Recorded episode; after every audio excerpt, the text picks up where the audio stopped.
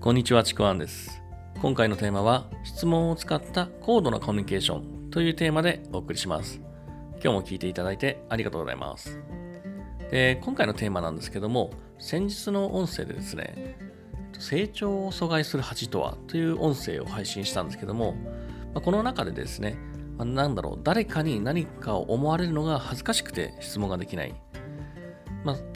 そういう行動の選択自体が成長を阻害してしまう。だから質問できないこと自体をまあ恥と思うぐらいがちょうどいいよというような、そんな話をしたんですね。で、今回はですね、その質問という話が出たので、もう一歩踏み込んでですね、あの、そもそも質問って何のためにしますか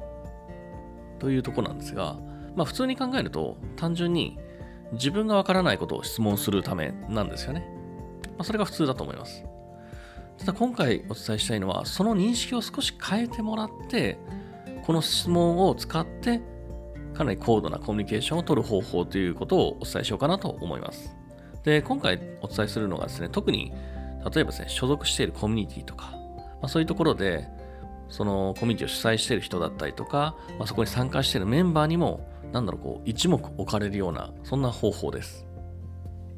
あとはもう本当に感謝されたりとかですね。まあそんな方法なんですけども、なんだろう、こう一目置かれるとか感謝される方法というと、なんかこんな風に表現すると少しやらしい感じなんですけども、まあけどね、それもね、あのーそういうこともすごく大事なコミュニティとしての、あのなんだろう立場と、どういう立場を取るか、ポジションを取るかっていう大事な戦略でもあるし、まあそもそもですね、これを普通にやれる人って、そんなやらしい気持ちってあんまりないんですよね。薄いんですよ。やってやろうぜって感じじゃないです。で、何より、あの自分の成長にもつながるっていうのを知っているので、まあ、だからやるんですよね。じゃあ、その質問の方法とは何かなんですけども、もうこれ、そのままなんですよね。どんな質問、まあ、その質問の目的って何かっていうと、相手を喜ばせるための質問だったりとか、誰かのための質問をするっていうことなんですね。自分のためじゃないんですよ。自分のために質問するっていうのはまあそれで終わりなんですけど、そこに一つ、二つ、まあ一つというか、相手を喜ばせる質問とか、誰かのためにっていう、そういう目的が入ると、質問の質問全然変わるし、さっき言ったような、なんかみんなに感謝されたりとか、主催からも一目置かれる、そんな、あのー結果が取れる、まあその方法なんですね。で、コミュニケーション、良いコミュニケーションを取るための方法として質問を使うんですけども、で、これ、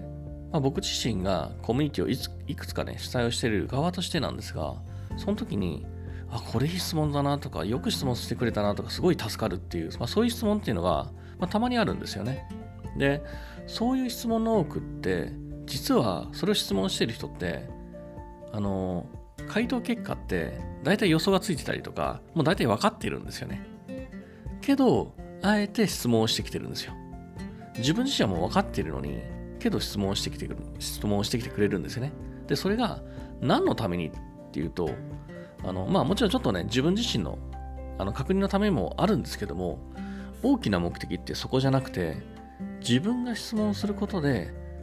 例えばそこに所属してる他の誰かメンバーが同じ間違いをしないようにする、迷わないようにするためだったりとか、また主催側に、あの、ここが理解しやすくした方がもっと分かりやすくなりますよというような、そういうまあアドバイスだったりとか、こんな風に自分のためだけの質問じゃなくて、誰かのためだったり、まあ、主催のためだったりとか、自分以外の参加者のためだったりっていう、そのコミュニティとかその場への貢献なんですよね。で、こういう質問を見ると、本当にその場のエネルギーが良くなるっていうか、もう全員にとってプラスでしかないんですよね。だから主催からも感謝されるし、他の参加者からも感謝されて、そして質問した本人にとってもすごいいいことずくめなんですよね。だからもうこの人すごいなっていうふうに一目置かれるっていうのはまあもちろん当然なんですよね。こんなふうに質問の目的変えて上手に使うと、そんなこともできるんですね。まあ、目的を変えるというか、こういう意識を入れるっていうふうなあの言い方の方がいいかな。で、まあ、こういうふうにですね、この意識を持って質問してる人って、コミュニティの中にね、大体一人はいるのかなというふうに思います。なので、どんな質問してるのかなっていうのを知りたい人は、まあ、自分の所属しているコミュニティがあるんであれば、まあ、いろんな質問を眺めてみるといいです。結構ですね、その意識を持っていると見えてきます。あ、なるほど、この人多分分かってるのに、あのみんなに伝えるためにこういうふうな質問してるんだなとかっていうのを見えてくるので。で、まあ、これね、自分自身がやろうとしたら別に完璧にやる必要はないので、ただ単純にあの自分の、まあ、ための質問でもあるけども、この質問することで誰かが喜ぶとか、誰かのためになるという、そういう意識を少し入れてみる。それだけでも、あの自分自身の質問の質ってかなり変わってくるんですね。上がってくるので、ぜひですね、これ意識持ってあの質問をしてみてもらいたいなというふうに思います。というわけで、今回の音声は以上になります。もしですね、良ければ、まあ、いいねとかフォローとかコメントいただければ嬉しいです。では今回も最後まで聞いていただいてありがとうございました。ちくわんでした。